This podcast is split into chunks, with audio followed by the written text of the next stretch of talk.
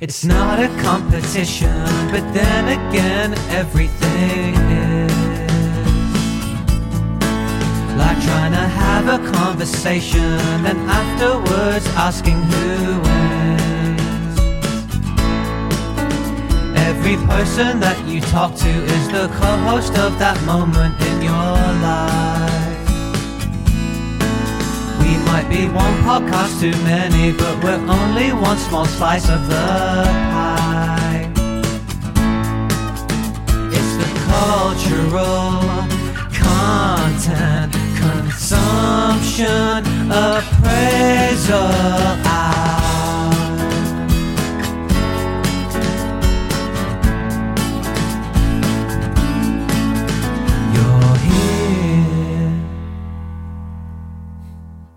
You did it. You're here. You've arrived in the magical land of the cultural content consumption appraisal hour, a fantasy land that comes into being in your ears every Thursday morning. And today, loyal listener, finally, a loose end is being tied right up. For all of you who are a bit fussy about these things, from episode one, something is getting addressed today. Can you already guess it? Has the title perhaps given it away? That's right. What was the first thing I ever recommended to Christopher? A fucking book. Friends, lovers, and the big terrible thing, aka a fucking book by Matthew Perry, because it's the book club today, baby. We are finally, finally. I can't imagine, right? Can you imagine, Christopher? Put yourself in the listener's shoes. You listen to a podcast where podcast where podcast where uh, culture is being critiqued, and every week things are being recommended, and the very first thing that gets recommended never comes up again. Took about twelve episodes, a dozen episodes. were for- we just playing the long game? We were just playing the long game, Jeff. And for those loyal Mm. listeners, they're finally getting the payoff Ah, for listening to great all of that other stuff they've sat through. I don't know, the wrestler, the Yeah. punch drunk love, Moonwalker, and now finally, all the things. finally, And- finally. Imagine if someone was like, I really, really wanted to know what they thought of the book. Are they thinking now they gave up on it? They fully forgot their own podcast recommendation? Is it so terrible it wasn't worth a mention? Was it so harrowing they couldn't get into it? Like, maybe all of the above, dear listener. Okay, but today it might be a, a slightly truncated, shorter version because, as usual, Christopher thinks we won't have enough to talk about. I think we'll have too much to talk about. So rather than um, encourage further uh, talking points. Let's look for a, a cutoff around the half an hour mark. It's a bit of a bonus episode. We've got this idea where when we uh, happily cross over with a book we both read to drop in a book club special for you guys here or there, and this one is really near and dear to our hearts. It's it's harkening back to episode one, and I want to start hot out the gate, Christopher, with like, can you actually remember where your relationship with this book starts because for me i'm thinking it was actually and let's set a bit of the table here christopher and i are huge friends fans from back of the day. We've really bonded over it in our childhood okay? So with that said i think a lot of our listeners can um, relate to that. And if not relate personally you can relate to like that feeling being in the zeitgeist. Like friends for our generation is a big deal right? With that said there was a reunion special. I, I remember it vividly as quite a like COVID-y thing. It was a big thing we all looked forward to in COVID. And I remember our dear Matthew Perry not seeming to be too well. And not too long after the special, news dropped of uh, the book. And I was like, I was concerned about him. Me and Christopher had a little debrief after the special. And I was like, that was sort of the main takeaway, let alone some of the nice stuff was I was just concerned for him. So my first relationship with the book that I remember is I need to read the book just to make sure this guy I vaguely care about in a cele- celebrity kind of way is all right. Um, do you remember first hearing about it and how you felt? Um, I think I first heard about it just on social media or something. I think he must have tweeted. That's when I first heard about it. But I do Mm, Yeah, vividly remember DM'd after the me. Friends special, just messaging you going, "Have you watched it? Is Matthew Mm. Perry okay?" Yeah, that was the question, wasn't it? Do you remember Yeah. what it was? Like he just seemed a bit. It wasn't exactly slurring, and he he goes into it in the book. Yeah. Yeah. Lord, does he go into it in the book? But um, it just seemed like a different energy, right? yeah, he he wasn't. He wasn't. I don't want to say Chandler, but he wasn't. Should we get into it? Let's let's Yeah, just. I feel like we're being too gentle. I think he himself in the book says is basically him. Yeah. Okay. So Chandler's like Chandler gets referenced. The the the relationship this man has with Chandler Um, okay, so right, right out, I can just say, my guy didn't really find like a story beyond like addiction is super horrid, and let me tell you every lurid detail of Yeah. how horrid ho- horrid it is. And uh, one really, really interesting thing to me would have been like the re- the relationship between me and Chandler, and how all my life I've wanted to. Uh, be funny as a defense mechanism, and that part is like a pure crossover with his real character he tells you the origin story of a lot of his shit, and one of them is being an unaccompanied minor on a flight where his Yeah. mum and dad let him fly alone, and he's very young. And my guy, you made eighty million. You're in your fifties. Can we let it go? but hey, it's your celebrity memoir. It's your book. Um, fair enough. But um, one thing that I just got to come right out and say, and I wonder if you agree, uh, it's not like as fresh as we finished it the other day, but as we talk about it, more details will come up, I'm sure. But one thing to me, it might be the most like surface level, just uh, critique that's out there. But like for me personally, there wasn't enough friends in there. There was a, there was a, it leaned a bit heavy on the addiction, and I wanted a bit more friends shit. Gi- Do you some- judge me? well, Do you know what I honest, mean? He probably can't remember any of it, Jeff. True. like, but like, and I know what you mean because I think Hmm. maybe a third of the way in, you start getting some of the friend stuff, and there's probably maybe a chapter, maybe two, where he sort of talks. He sort of blows through ten years of Doesn't friends, he? And then essentially says, "I was only sober for one of them," and Yeah. And that was the one I got nominated for an Emmy for, and that was the Yeah. one I looked the best for. And like, okay, cool. But you're so right. He gets there, and I'm like, yes, here we go. And he tells like one or two stories, and I'm like, this is good stuff. And he's like, anyway, back to the drugs. And I'm like, wait, no, please. That was And the I, and I think I every here every chapter there was just a story of how many pills he was taking, what he was going Yes. through, how he was trying to get them, and to be honest, it was hard to keep track of where he was in his storyline as well. Yeah, yeah, yeah, it sort yeah. of went all over the shop. a lot of the times um, he so he sort of assumes you know his very uh, unique filmography inside out because he'll be like, "So we were doing Serving Sarah," and you're like, "Yes, okay." So this is at some point in the 2000s. I then. knew all of the references, dude. Of course you did, but did you know the date? Matthew? Perry movie? Uh, no, probably not. Like, no, but you had a rough idea. You knew the whole nine yards was before the whole ten yards. That's for damn sure. yes. I remember him saying, um, "Oh, this is great. If you're more of an expert on his actual Yeah. filmography, this is fantastic." The whole nine yards, he said, was where his movie stardom kind of began, Mm-hmm. and the whole ten yards was pretty much four years later where it ended. Yep. Now, I remember the whole nine yards and it being like a vaguely charming movie. I Yeah. don't remember the whole ten yards at all. Uh, possibly that's a good thing, according to him. Do you remember um, those films, and do you remember the whole ten yards being a super big letdown, as he said? Because I don't remember it being like that bad. Um, I remember the whole nine yards. I don't really remember the whole. There you 10 go. yards. There you go. We're doing him a favor. It Yeah, seems like. Yeah, it's probably a good thing. And there was the Fools Rush In movie, which I do remember with Salma Hayek. Okay. I remember that quite well. Yeah. Okay. Let's let's talk But yeah, about this we're, we're jumping You- all over the shop. This is this is kind of how we're like how if, talk. if you want to well it's how we talk and it's also how he he doesn't he sort of um does childhood stuff but just it's mainly around how is my addiction going to develop? Then he jumps into friends. Mm-hmm. uh, to be fair one of, for me the bit that i probably found most engaging was like young actor boy Yeah. trying to get friends. That was fun. He was his friendship with hank azaria. Um, but then kind of after friends breaks the rest of the book is kind of like let me tell you some of these crazy stories. Back to Yeah. friends a bit. Let me tell you some crazy story. Like, yeah, as you say, the chronology isn't uh, the most on point. One, one just big question out of the gate before we get into a bit more uh, nitty gritty to finish up is like it just seemed to me the question I wanted to ask my friend, right? Because we're both big Friends fans. Are you going to watch Friends slightly differently when you do a rewatch after reading this book? Um, sort of, because hmm. I I um I think about halfway through or something. Once he got his big break, and he was he did a lot about the pilot and how the producers and stuff. And I think they mentioned this in the special as well. Sort of sent them all to hmm. Vegas and went, look, go and enjoy this because this will be the only time that you'll Yes. you'll ever be not recognized. And they all went off and they had a hmm. big blowout. And he just sort of said how they read the pilot. The pilot was brilliant. They were all bouncing off each other. They all became best buds. So I actually watched the pilot again. At one, one Ah, point, how cute. Watching it, and then I was yeah. looking at him. I was like, he looks so happy. The whole Doesn't way through it. he? Yeah, 'cause it like Yeah. this big big thing that he wanted. Yeah. But But then It I just I haven't really vibrates with the energy of six actors who got the thing, right? The pilot now. Yeah, but- and he was the last person cast in Um, Right, and he was the last person cast. Um, I uh, didn't rewatch the pilot, dude. Okay, his mate turned it down, and then a few seasons later, I feel like they um reconcile, and there's this talk and oh so here's another interesting thing. Christopher read the book. I recommended i thought i was doing a cool thing. I recommended the audiobook to him.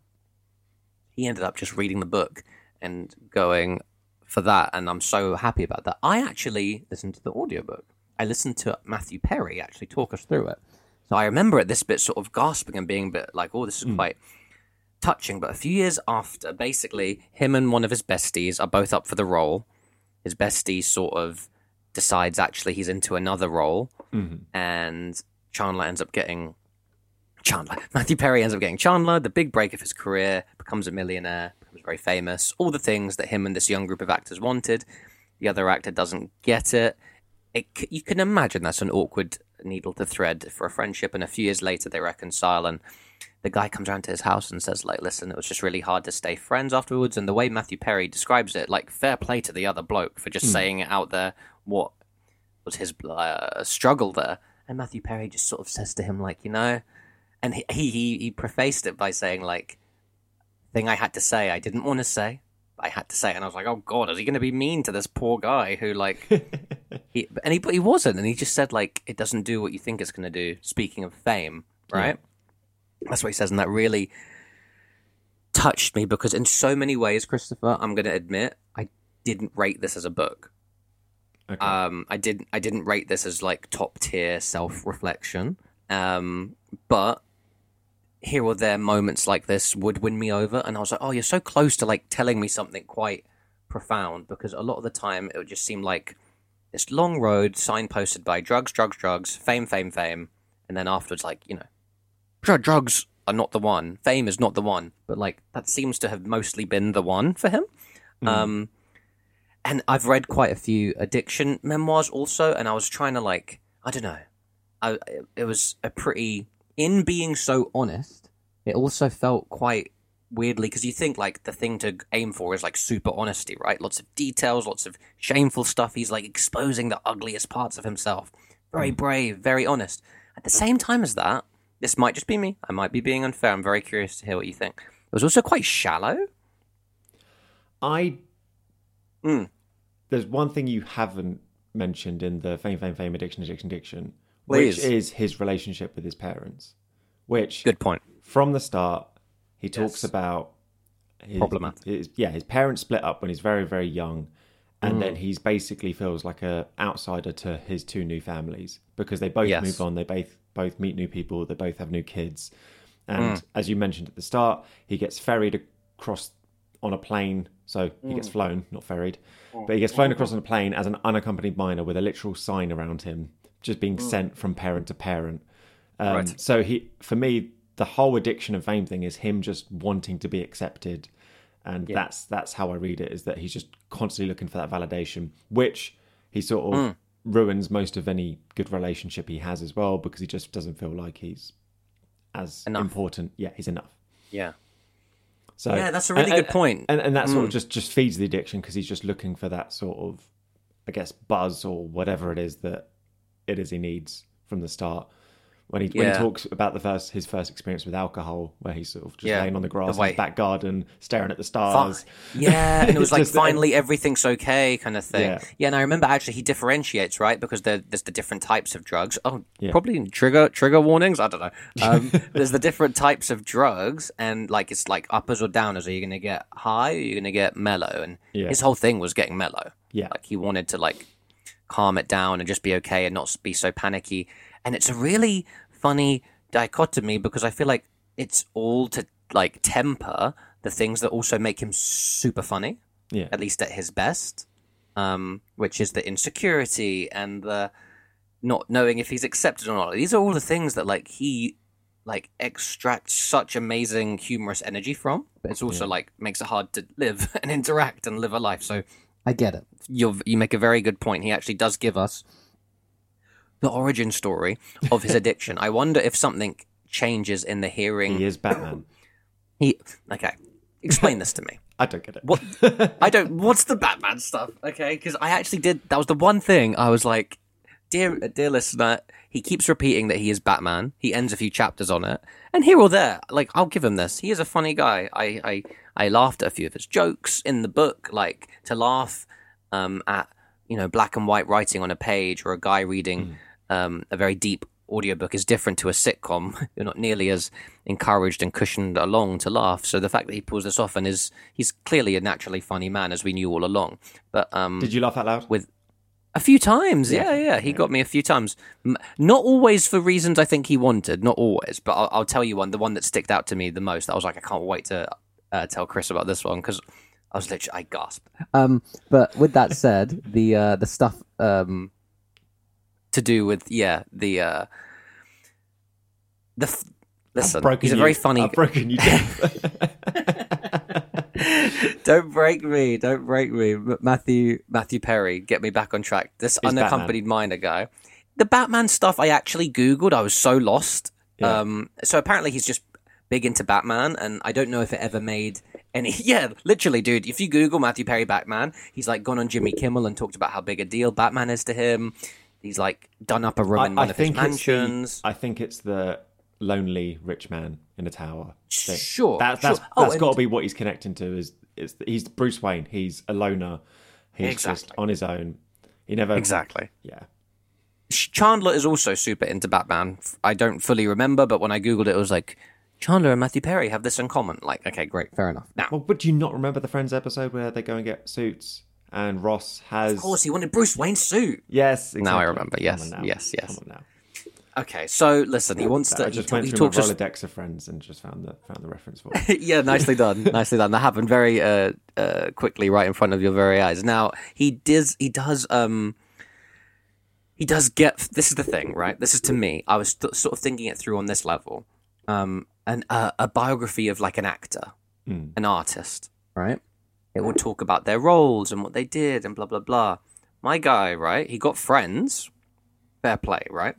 Like it's almost like he prayed to God, and he talks about this in the book. He prayed to God to just he just wanted to get famous. And actually, weirdly, my association with that was um, I've read quite a fair few biographies of a certain you will not expect this reference, dear listener, a certain Kurt Cobain. And this um, this uh, pioneer of the grunge movement uh, was very, very um, overtly obsessed with fame too. And he thought that it would fill all the holes and solve all the problems and heal all the childhood trauma shit. And he learned very quickly and to a much uh, harsher and more tragic end that it did not do all those things. And I feel like the, this book is like a fable on fame won't do what you need it to do. If you need it, it will actually make things worse. Um, that seemed to be the big lesson of it, right? But just in this level, and I don't mean to be a hater, please, like, help me be more gentle to this guy. I don't know why. It might have been because I listened to the Celebrity Memoir Book Club. Shout out another lovely podcast. And they kind of, I won't mince words, they tore him to shreds. And it's a hard it's a hard uh, dividing line between like you're reviewing a book and like if it's a memoir you're having a go at a dude's life and personality. So i don't want to do that and i'm very affectionate towards matthew perry but i got to be a bit real about some of these things. And one of them is like i was just thinking like okay most of the figures who write autobiographies could theoretically have biographies written on them. If this dude had a biography written on him it would be like yeah he really wanted fame got it i can tell you about friends everything else i'm so sorry it was just shit he fucked up like opportunities he didn't do, movies where he had to literally re-record audio because he was slurring on the set. Um, he had to keep um, bailing from the shoots to go into rehab again. Like that's kind of his life as an actor. And So addiction is a he- fuck up.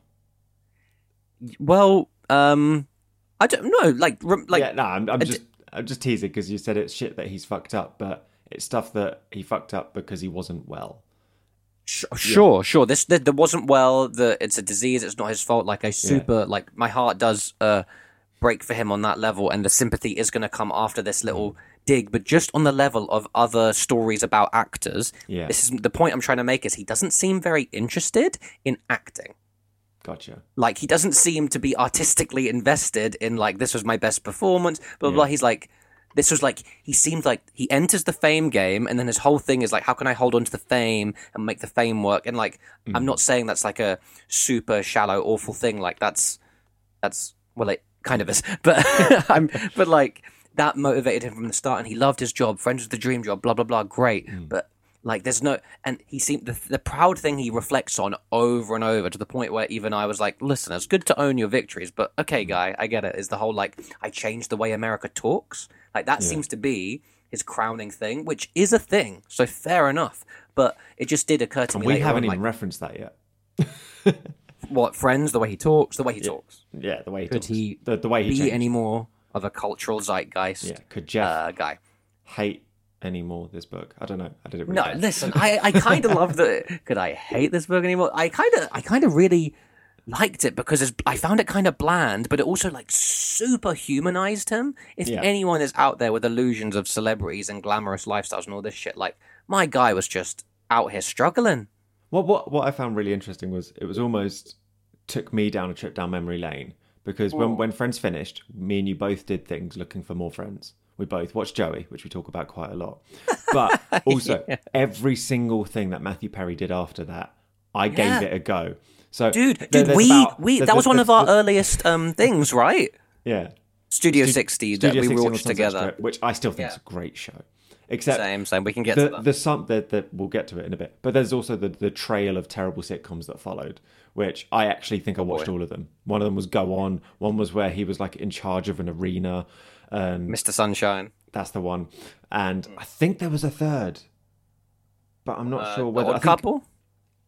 Hmm. And let's go on was the um, uh, AA group or whatever it was, or something that he did. Yeah, I can't remember. Listen, it all blurs into one, you know. I don't know. But The what I theme is that they open strong. Yeah, yeah. They they open strong and then they go, and and then there was the theatre production that I forgot that he did, where he wrote a play and he said that the That UK we missed in audience the West loved it. End. Yeah, Yeah. The UK audience loved it, but the American audience hated it. I actually wrote down the number. So he made six hundred dollars when it went to Broadway, and he said I made a thousand times more when it was on the West End. They did not like it over there. Um, That's quite fun. yeah, kind of gutted we didn't catch it. Um, but but Uh, he sort- thing he is, sort of- there, there, there- there's Yeah. a sentence in this book that explains why Studio 60 didn't do well and why why it dropped off, despite us loving it. With all the walking Right. and talking, with all the Aaron talking and stuff like that, was that Yeah. there was jeopardy Yeah. in the West Wing. Yes. because you know it was president, it was war. I've never seen it, but I assume. But no one, no one could care about yes, a sketch comedy show.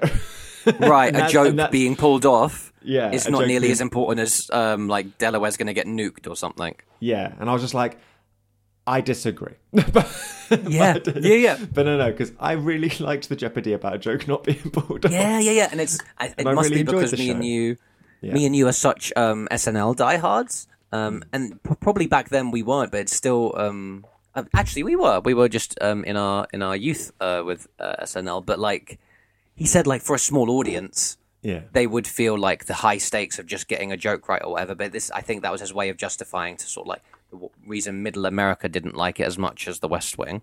Yeah. But um, and it's a fair reflection. I think he says it took me years to figure out. It was the hottest script going. The pilot was one of the best pieces of television ever. There was this crackling energy about it. But then he specifically shouts out Nathan Rabin on the AV Club, who's like a TV critic, and I'm like, oh wow, he's we're out here naming names of TV critics. This is getting good. And he's like, took me a few years, but then I read his take, and it was just what you alluded to the fact that there was these high stakes around these things that most people are like, what the fuck? Like, calm down. Who cares? It's a joke.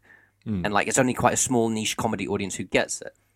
But on the other hand, like, I don't know, small niche comedy audiences can flourish. I don't think that fully, fully gets what the problem with the show was, is. There was two other things that you mentioned about. The Please, show, yes. Which I thought was, which I found fascinating. So hmm. for those, yeah, there, there was a show, Studio 60, which came out um, sort of asked after West Wing. It was Aaron Sorkin's next big show on I Studio 60 on the. Sunset Strip. And and I, one thing I found really interesting was that that he had to haggle for his money for that show as well. So they wanted it to be Dude. an ensemble cast, and Yes. that everyone was going to get paid the same thing, and everyone was as important as ever. But then him and his agent were sort of like, "Yeah, but I'm Matthew Perry." Dude, how did you feel about that? I was a bit like, little he sort of, uncomfortable. Yeah, Right? But but he was out there saying, "But Joey's getting such and such for his Joey show." Joey's get- Yeah, And he's literally like- Joey's a few a few studios over, getting however many million. I just went from Friends getting over a million per episode. They're trying to offer me like fifty grand, and he's Yeah. like, "I get it, that's a lot of money, but like, what are we talking about?" But I'm So Matthew thankfully, thankfully, me and my agent got it up to like 150k or 200k or something. and then his But name was on. Then his name and his face Exactly. all over the billboards and things And like then that. rather than being the ensemble, he becomes more of the lead guy. And I was like, bro, did you not learn anything from the whole David Schwimmer? Like, David Schwimmer gets shouted out throughout the book, and thank God, because he also gets Being shouted lovely. out throughout all Friends episodes for being the guy who made sure, very, very famously, that at a certain point when the show got super successful, they all came together and like, listen, we have to stick together when we get negotiations going here. Yeah. Ross was kind of, if anyone was going to be the star early on, it would have been Ross. Who Yeah. could have gone for more money and made a thing, but that was almost the magic of Friends, is that six super equal, and it really helped Couldn't them in show without, negotiating. without with one of them missing. Yeah. Exactly right. So yeah, so the money bit, I was a bit like, okay, and then I feel like the next thing you're going to talk about, like it might be what I want to say about it, but let's see, let's see. It's about Aaron Sorkin and his directing. Oh, and how boy. This was where I they, gasped. They would reshoot shots if Dude. they didn't say it the right way, or they got they, they didn't if they deviate from the script at all. He would Yes. shout cut and then refilm it, which I thought was fascinating. More, th- yeah, fascinating, right? More than I realized. Like, man had gripes in this book. Okay, he had scores to settle. some of them were slightly weird. Um, for instance, very quick one. You mentioned "Fools Rush In" earlier. Like, Yeah. he roasted Salma Hayek for no reason. He was like, she wanted to say the line in a weird way. It was like a line where we had to say "I love you," and she was like, should we not look at each other? And he tried, and he was like, uh, should we just look at each other, you dummy? Like, okay, it's not like she won an Oscar for Frida or anything, but just like the one mention in your book is that she's uh, really dumb. Okay, fair enough to you, Matthew Perry. But this Aaron Sorkin thing, let me just bring it down to this one line he said, because I got for all, all this stuff about like how his sets run, I was like, this is fascinating. But then he said the line, and I've got it here. I am not the writer he is, but he's definitely not as funny as me. And I was like, Mike, like fair enough, but like you might be right. And then he said, I don't fault him for running a show as he wanted to. I was just disappointed. I'm like, it sounds like you do fault him. Actually, that's exactly what you do. Is you fault him for running a show as he wanted to, and like, oh, you know, it's like Shakespeare. If we get anything wrong, and he was like, even some people on the sh- on the set called it Shakespeare, and then he drops this one little tidbit. Such he's such a little gossip in some way. He drops it. He's like, and then I spoke to Tom Hanks years later, and he said that's what it was like for him too, when you work with Sorkin. It's like, okay, bro. So you didn't love Sorkin, okay? I think the main thing there is you had a dream gig. This is the th- this for me hmm. is probably the lesson of the book actually, and the lesson of his life. Not only did you get the more fame than anyone should ever have, so hmm. dreams came too true. And he, he, he words it quite nicely. He's like, the only way to realize how much fame won't fix your life is to like get it and like all this shit, right? So he gets too much of it. And also with acting and with just a gig, like imagine the most dream gig of gigs he got.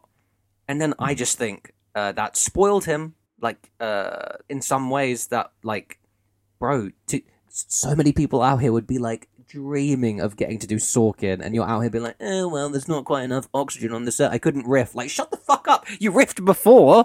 This isn't the gig for riffing. Uh, I guess he's allowed Do to say it because then do you know I was gonna, I was thinking this earlier, and I was like, Yeah. I was relating it to so footballers, right? Oh, I love this. Let's go.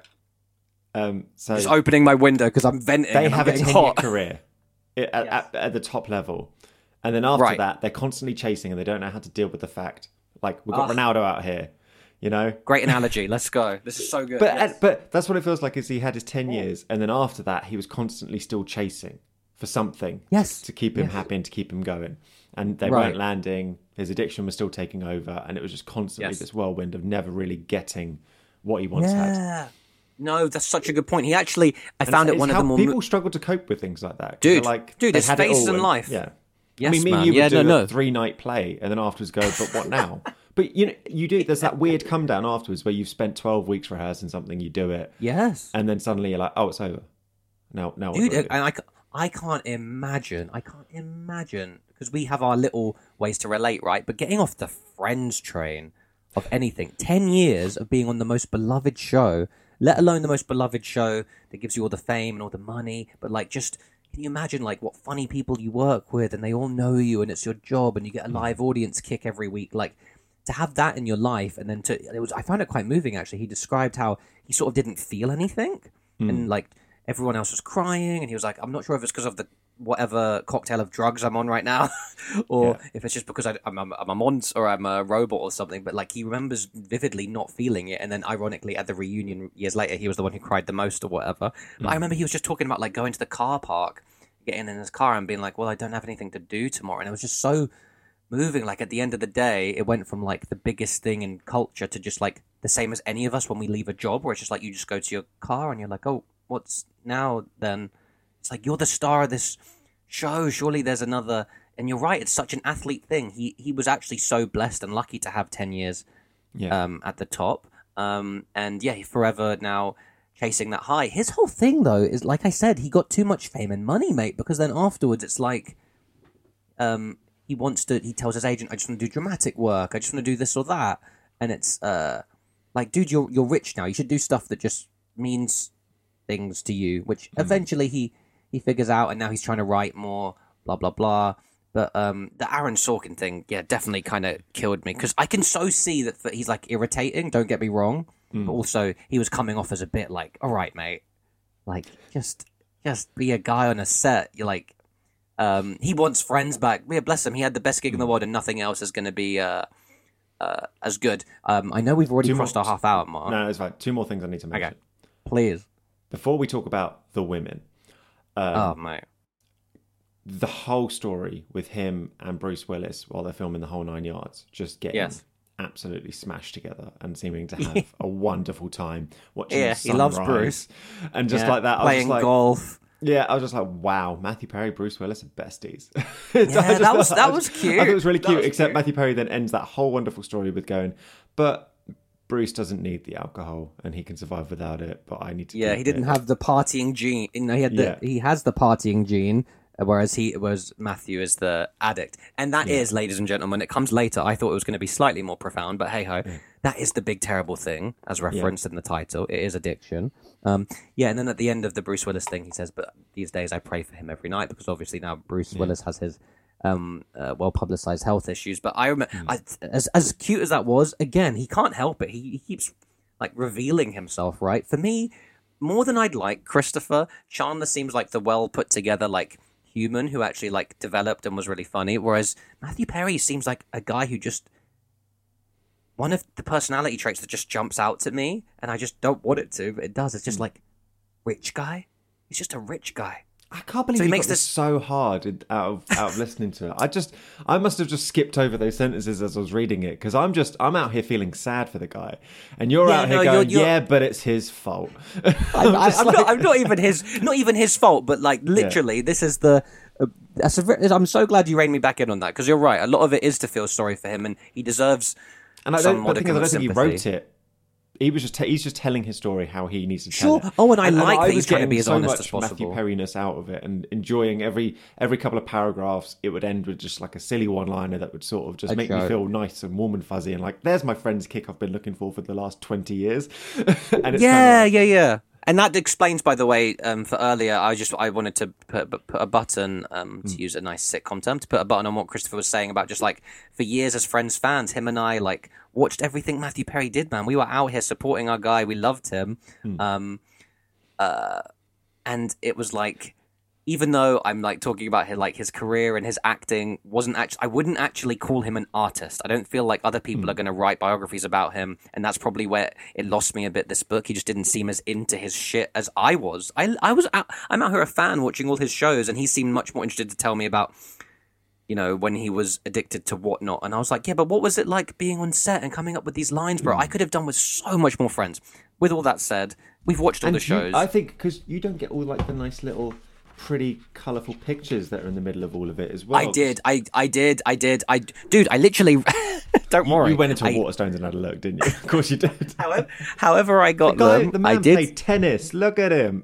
Dude, he played such tennis. That was a big deal for him. Um, exercise is very important. That definitely comes across uh, in the book. But like one of the captions, uh, I I actually wrote that down. I'm glad you brought it up. One of the captions is like, "What the hell is going on here?" Do you, you've, have you? Can you see it with the uh, with the one? kids? It's quite early on.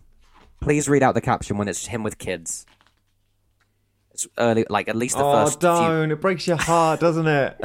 Well, so it's well, him I'm with not sure. some sort of like balloon thing that he's playing with about four kids. Looks like a penis. and he looks like he's probably teens, I guess. And it says, "I have always been great with kids. Man, I wish I had one of my own."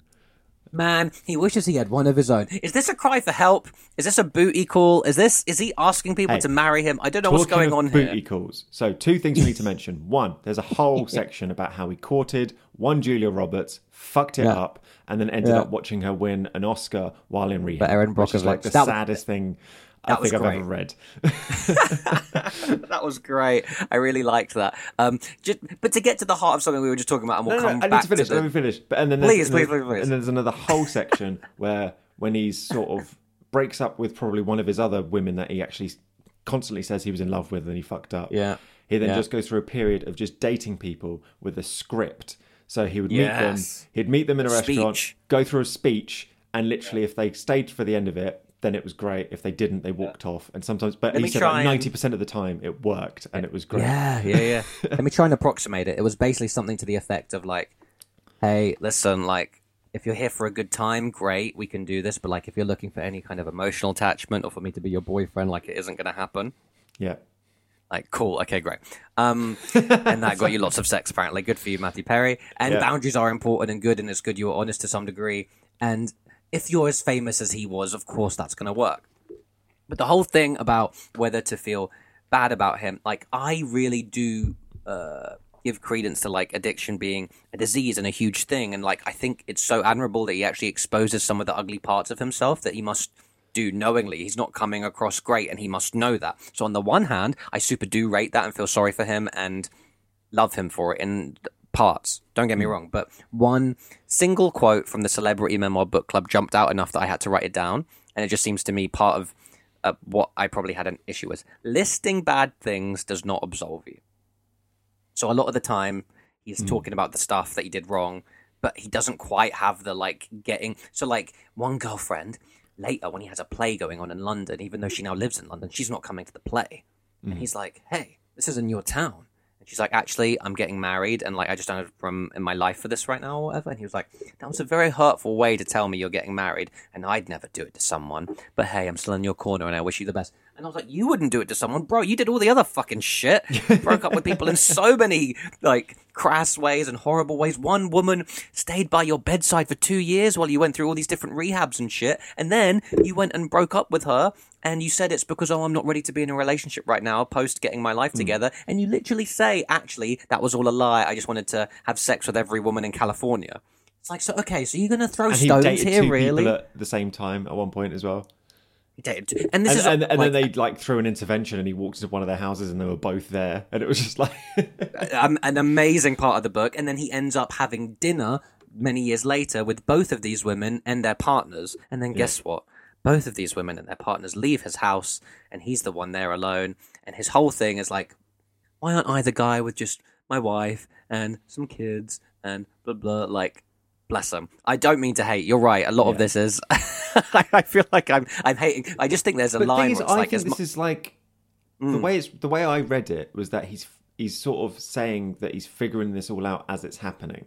It's not like he's looking back. He's, it's not like his, his thought process now is, but why aren't I the Mm. guy? It's in that moment he's realizing all the things that he's doing, and that's how I'm reading it, as if it's from his mindset at the time, not like his mindset now. Mm. I see what you're saying. Do you know what I mean? Yeah, yeah, yeah. I do. I do. If anything, So he's like, it's, that- it's, it's constantly in that moment is when I realize, oh, I fucked up, or oh, Right, and the other. It's right, not right. like, and now I realize that I'm. It's you know, it's kind of that's. I, I think that's a good point, actually. To be as honest as possible, he had to really think back to how much to be like. Let me actually remember how much of a dick I was, or like Mm. how lame I was, and that's the way to actually honestly track your experience. And then in the, mo- it definitely comes across as like, listen, in the moment as I'm writing, I'm sitting alone, I'm super Mm. single.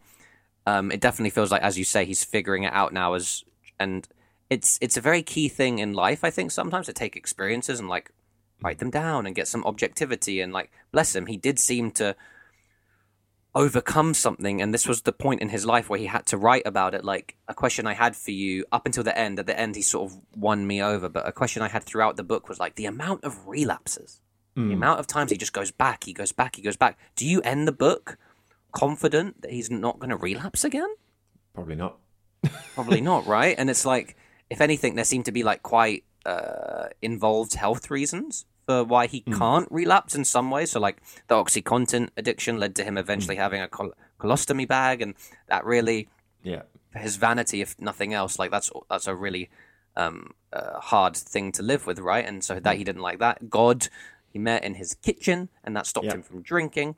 Now, personally, the last, the, the the the crown jewel of the the addictions, I really appreciated how much. I was looking at the audiobook. Time, you know how we do this for other shows. I was looking at the time left. And he was just talking about cigarettes, and I was like, "Is this really going to be the end of the book?" It's like super about cigarettes.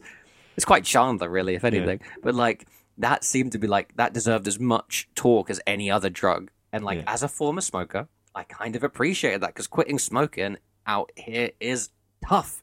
And hmm. I I will always forever describe it as like losing all your punctuation marks and just suddenly having no commas, no full stops, no question marks, no exclamation points throughout the day. So in the hmm. life of your day, you are used to having punctuation marks and pauses and breaths. And suddenly to not have those just feels so disorienting. And like, obviously, you've got the actual physical addiction to nicotine, but just the habit, the way the habit consumes you, and then is the punctuation marks. That's how it manifested but to me. I just think that's really such a good confused me with that metaphor. is that he went and got hypnotized. And then he just and then fully- and then, it, and then and then it didn't work. And then he, and then he kept going back Do you to the remember what happened? Can you try again, dude? Yeah, exactly right. It's, it seemed like oh, he met the hypnotist. He was a It bit was all cynical. fine. It was all great. And then a page later, I'm like, wait, he's smoking again. dude, dude, do you actually? So it was quite. I was, I was, I was actually thinking about. It. I was like, what was the thing that stopped? His teeth fell out. yes. All his, all his teeth fell out, and he's like, "Do you know what? I'm really stressed now. I need to smoke again. Like it's a bit of a mess at the end." And he has to go back to the hypnotist. He's begging the hypnotist. He runs into the hypnotist. He never lies to the hypnotist.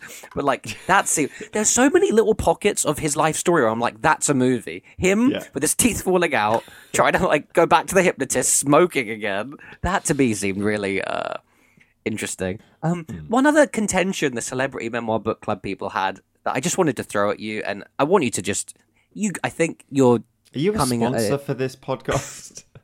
I want you to come at it from a point of um, defending your guy because I am enjoying that contrast today. But like, I think you just, had come in this- so hot in the other direction that I've immediately just swung back into the. You leave good. him alone. in it. Good. I appreciate that. But here's one that I like. I found it hard to to to have a counterpoint in my head, but I'm sure you're going to have one. They just said he doesn't seem kind, which is a slightly hurtful one that I sort of I got a little bit. Mm. Um, did you feel a bit of that, like here or there? No, Maybe he it's a bit of the, the real estate thing. industry in LA moving by constantly moving house. He's keeping them all in business. he loves his cars. He helps the car industry by keep buying cars. I think he's very kind. I think there's a few just like okay, so right at the end he's like, listen, okay, I would have done anything to not have the big terrible thing. Even Hmm. my friend, right, who lives in a rent controlled apartment and he struggles for money all the time, and he's just. You know, he's like making this out to be the most horrible little thing. He's like, even him, I'd rather have his life than have my life. Pages later, he's like, oh, and then the LA Kings were going to win the Stanley Cup, and I flew my friends out for a few of the games. This is one of my favorite things in life. I'm like, would you really? I, I feel like you wanted the fame and money, and you got the fame and money, and you're kind of happy you got the fame and money. Like, just the, Thing the is, that maybe that it's because I couldn't hear the tone in his voice. You you listened to the audiobook, so maybe I actually think that, that- might be a difference maker. Yeah, yeah, yeah. yeah. And I'm I'm reading it in a certain way, and you're listening to how he actually said it. No, but in in that just that specific part in black and white, I saw your eyes just now. That did like get you a Yeah. bit like, hmm. I'm like, you don't need to say this. You don't need to say this. Chris is out here like as an editor, like one of the fan club representatives who should have been on the panel. Like Matthew, you're not always coming off the best. Maybe chill on the like. I even would have traded lives with the garbage man. Like the garbage man is fine. He's also a human. Everything is calm. Sixty-five detoxes in his life. Here's my thing. I remember reading a Can book get- on oh, the show. No, no, no. Very quick one. Can you remember yours? I can remember mine. But is yours about this topic? We should probably fit it this I don't know what your topic just- is. No, it's not about this topic. It's about another topic which I've been trying to wait for a gap in your words. to- Perfect, to perfect. And just in. a very, very quick one then is that I remember reading in my childhood. I still have a vivid memory of my old bedroom, and it was a book on Friends. I think it was called Friends Forever, with trivia about episodes, blah blah blah. And I just wanted to say, I enjoyed that book a little bit more because I really, as discussed in other episodes, I enjoyed this book a bit, but as discussed in other, episodes, I love behind the scenes shit. You just wanted to know amount- more about Friends. I wanted to know more about the the ma- listen. The main thing he's going to be remembered for, whether he likes it or not, is like not only that he was on a good sitcom. He's probably on one of the best sitcoms of all time. That wasn't just good quality wise. Sure, it had a dip at the end, um, but it was also like the perfect cultural zeitgeist sitcom for the '90s, along with Seinfeld. Like it's a bit of an incredible weird thing that he was on, and it sounds like he's been on such a journey of like never wanting to talk about it, feeling like it was um, uh, just this thing that defines him and he hates it to like actually being liberated to enjoy and appreciate that he was on it. So I'm glad about that. But like all we fucking get is that Jennifer Aniston was super pretty and I wanted to look at her a lot. This is a coworker who I had for 10 years and he says that line like three, four times. Courteney Cox, who had, he had one of the most iconic TV relationships with, I would have died to hear more about. Nothing. Oh, I'm so glad you made America think someone as pretty as you could fall in love with me. Like, all your female co-stars are hot. I get it. Any sort of Yeah. behind the scenes stuff. Joey's the most improved player. He was really shit in season one, but by season ten he was the best. Okay, cool. Like Joey and Chandler, really meaningful friendship. Anything. David Schwimmer got us all the money. What a selfless guy. He also had very short hair in season one. Like, my guy, tell me something. Tell me stories. Like, I don't know. I just wanted Maybe more he stories. bro. genuinely doesn't remember. And I- I- Maybe. and, and that's one of the things. Like he said, there's one season when he was Yeah. sober. There's a there's a part in the book where he talks about all of the friends literally in his room giving him an intervention and saying you need to Yes. sort your shit out. And I'm like, how Yes. terrifying must that have been? dude. Phil, dude. he, he's like they're going, oh, they don't know that I'm drunk and all over the shop or whatever. And then like they're Yeah. like, no, we know you stink. You need to sort your shit out. Yeah, yeah, yeah. No, you're right. You're right. Um, I My- want my- you to my only remember your anecdote- yeah. my my anecdote was about the most improved player thing with Joey. Oh, and how he sort so- of said like I liked the little story about. Although now I say it, it sounds probably just patronising to Matt LeBlanc, but how no, but how they hadn't figured out Joey and what his Yeah, thing was. yeah, in the start, he was just like they were like he's he's sort of like this attractive hot guy without much of Yeah. sort of a personality kind of thing, Yeah, and it was kind of but like then they didn't know how is he gonna? His whole thing was how are people like the other women, especially, gonna like like me on the show if all I'm doing I'm is trying to sleep with everyone. Yeah, and then they sort then of made Jo- him more gone. Well, Matt sort of figured out his in, Yeah. which was to make him the lovable brother, the doofus. Yeah. And I love that anecdote. And I, I think when I was on on that book, a bit of the audiobook, I was like, we're gonna get this about lots of stuff because that Yeah. anecdote is so good and so true. But it's like, uh, no, to be fair, he he also he also said that how sort of in season one, like Hmm. you say, he was the one sort of training Matt LeBlanc, Yes. and like helping Yes. him with his lines and things like that. And he said by season Yes. ten, Matt LeBlanc was helping him, which I thought was Yes. quite nice. See, and that's where occasionally he will pull it out of the bag. And if he had just been like in season one, you know, Matt LeBlanc asked me how to say my lines because I'm really funny. Then I would have been like, my guy. But he then then he then goes on to say, like in season ten, he was asking Matt for help because he was the most improved player and he became the most beloved guy on the show, the funniest guy on the show. Like he really does go the other way with it. So that I appreciate. But um yeah, like listen, I just wanted more stories, mate. And uh, you're right, he might have been a bit out of it. It reminds me, dude, as a kid watching it, like we would talk about it, and I feel like it was very noticeable that his weight would fluctuate. And he talks about this in the book about how when he's thin, it would mean he's on this. When he was overweight, it would mean he's on that. Yeah, And like the most stark example, season to season, it's really bad. We know for a fact now, as Friends fans, always be worried if he's got a goatee. That's when it's at the worst. He's taken all the pills when he's got a goatee. but the difference in his weight between the end of season six, when Yeah. he proposes, and the beginning of season seven, where it's supposed to be the same day and he's wearing the same clothes, but he looks like a fully different human. It's crazy. But um, he sort of talks to that, and that I remember even as a kid being really confused and sad for him. And mm. a quite sad oh, thought thought, occurred to oh, me. Oh, the, the, the famous people have gone and had a, got a suntan and lost weight and got fit. Right. Yeah, yeah, yeah. And actually, it was like my man's out here struggling with his addiction because he had a some sort of injury and he got addicted to the pills. And some of the stories, like it actually gave me, I don't know how you felt about some of the stories of like he needs the pills, and if he doesn't get the pills, then he got the pills. I like I would get anxiety. Like he did, he does describe the sort of manic nature of addiction quite well. And then at the end of the day, it's just to maintain the ground level sanity. And then he would talk about like planning his day out, and he's oh okay, I'm going to a house. I need five pills to get there, seven pills to stay there, four pills to get through Yeah. dinner.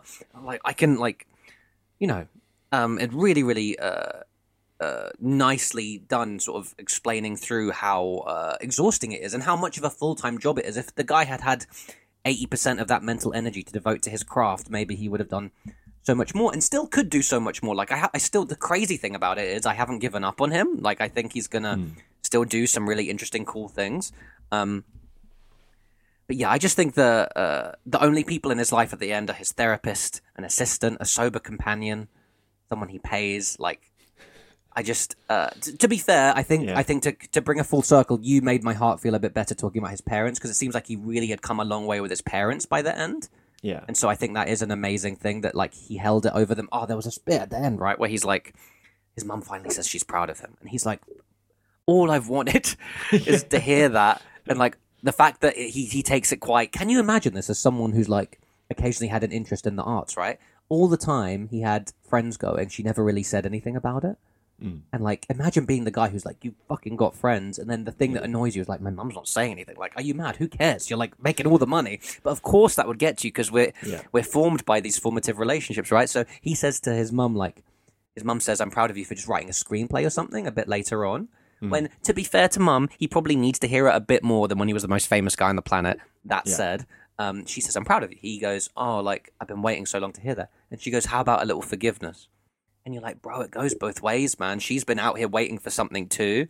Yeah. And he's been holding this unaccompanied minor shit or the fact that she had a job and had another. And it's like that to me, there was nice. Um, there's nice resolve there between him and his parent. Like it seems like he has amazing parents who've always been there for him. I found it quite moving Yeah. the bit where his dad calls Marta Kauffman and David David Crane because they were like, "We Mm. need you to come back. We need you to come back." And he was like, "Don't. My son's going through a thing. Leave him alone." And he felt very torn because he didn't want to be the Mm. and he's going to go Friends. through it again and again and again and again. Yeah, that's one thing I don't think. I think the more for me, right? If he got really, really into the like, if he just took the ten years of Friends and did like ten chapters, and every year spoke you through like just how the fuck he got through the season that accompanied romances and addiction problems and some stories about some episodes. Maybe I've, I was looking for a bit more. You know Maybe what? Jeff Shade Barlow would have enjoyed it a bit more. yeah, exactly. Like I'm being very uh what's what's the word particular about it, but bro, um maybe you are funnier than Aaron Sorkin, but maybe a writer as good as Aaron Sorkin could have helped you actually find a narrative through line here because at the end of the day, um Yeah, sorry, I just wanted to oh, drop that. Oh, wow. I thought you were going to say maybe Aaron Sorkin could have helped you with your screenplay. I mean, no, because they would have got I mean, I mean, can you imagine two the worse title out for his? West End show. The End of Right. Longing. Like, seriously. Sorry. some of the some of the addiction stuff was fantastic. So the stuff he learns from AA and rehab is amazing. So like two things addicts hate. I haven't been able to stop thinking about this. Was, two things I, addicts was I the only one who was like, sorry to jump back in again? Yeah, but yeah, was yeah, I the only one who was like, how is he being a sponsor for other people throughout this book? Dude, that's the whole So thing. yeah, dur- exactly. The During all of of, all of this, while he's really struggling, he's helping other Yeah. people, and I'm like, yeah, that part of the system is a bit tricky, right? He Yeah. says um, the two things addicts hate: the way things are and change. yeah. And I'm like- that's that's a tricky little cocktail, right? Okay, quick one, very quick one. How did you We feel about the Cameron Diaz story? The Cameron Diaz story. She punches him in the face. he has his biceps out. He's getting his biceps all tanned. He goes on a date. He says something stupid, and she goes to punch him in the shoulder, and she punches him in the face instead. And he just drops that story in. I feel like I must he have also- completely. I, I, I sort of remember it, but I don't remember the details. Very see the reason you probably don't remember it is it's like literally like a tiny paragraph long, and there's a similar thing that happens with a make out story about Gwyneth Paltrow where they made out. He just he does like an occasional name drop, my guy. Yeah. Um, there was this bit where he was like, when he was like uh, detoxing for like the 65th time and all this stuff, and he hates detox and he's making it sound so vivid.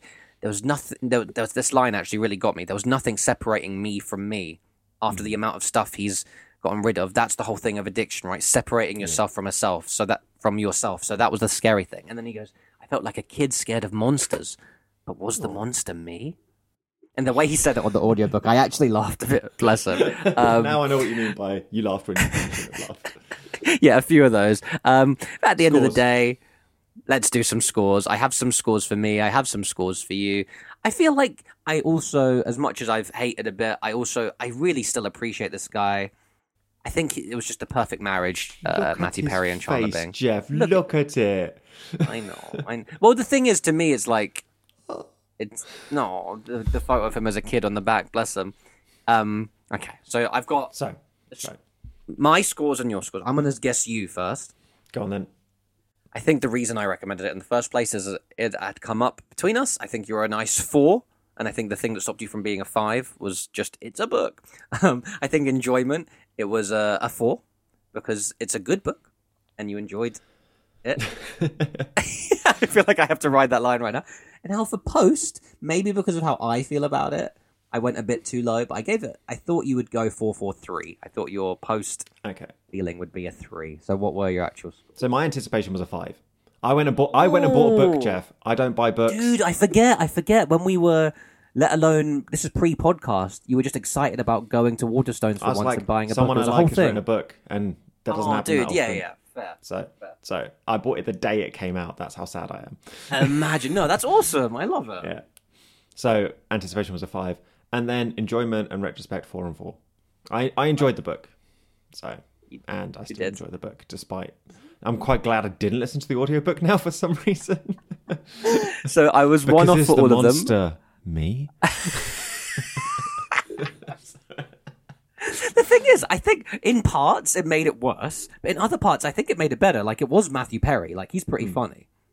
But here or there, he'd be like, "And dentists, fuck you guys, stupid fucks!" Like I was like, bro, he's got a lot of anger, and he's it. just so, he's got he's just he's a very rich guy. That was the thing that just listen. He got he got very rich very young, and that'll do things to a person. But he's still Matt, our Matthew Perry. My scores. Do you have a little guess now that I've done my review My guess is after this shocking review, um, my guess is we're fours across the board. But clearly, that's not the answer now.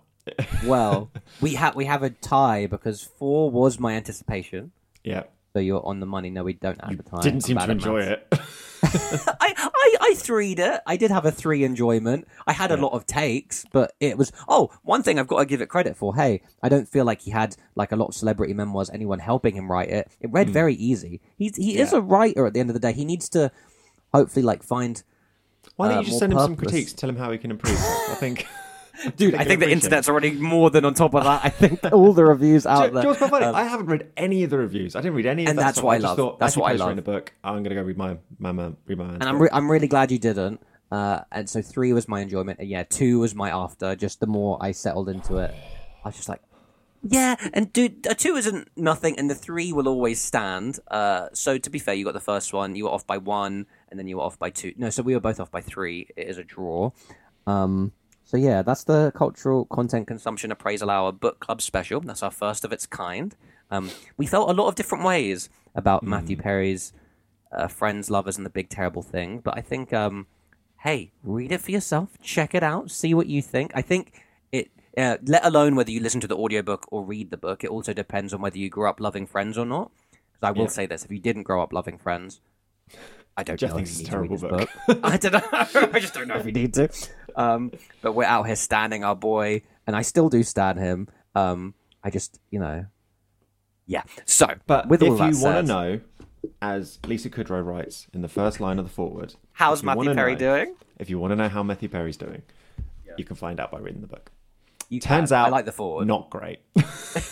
Yeah, in a lot of spots, not the best. At the end, um, he mentions, uh, "Oh, you must have popped for this."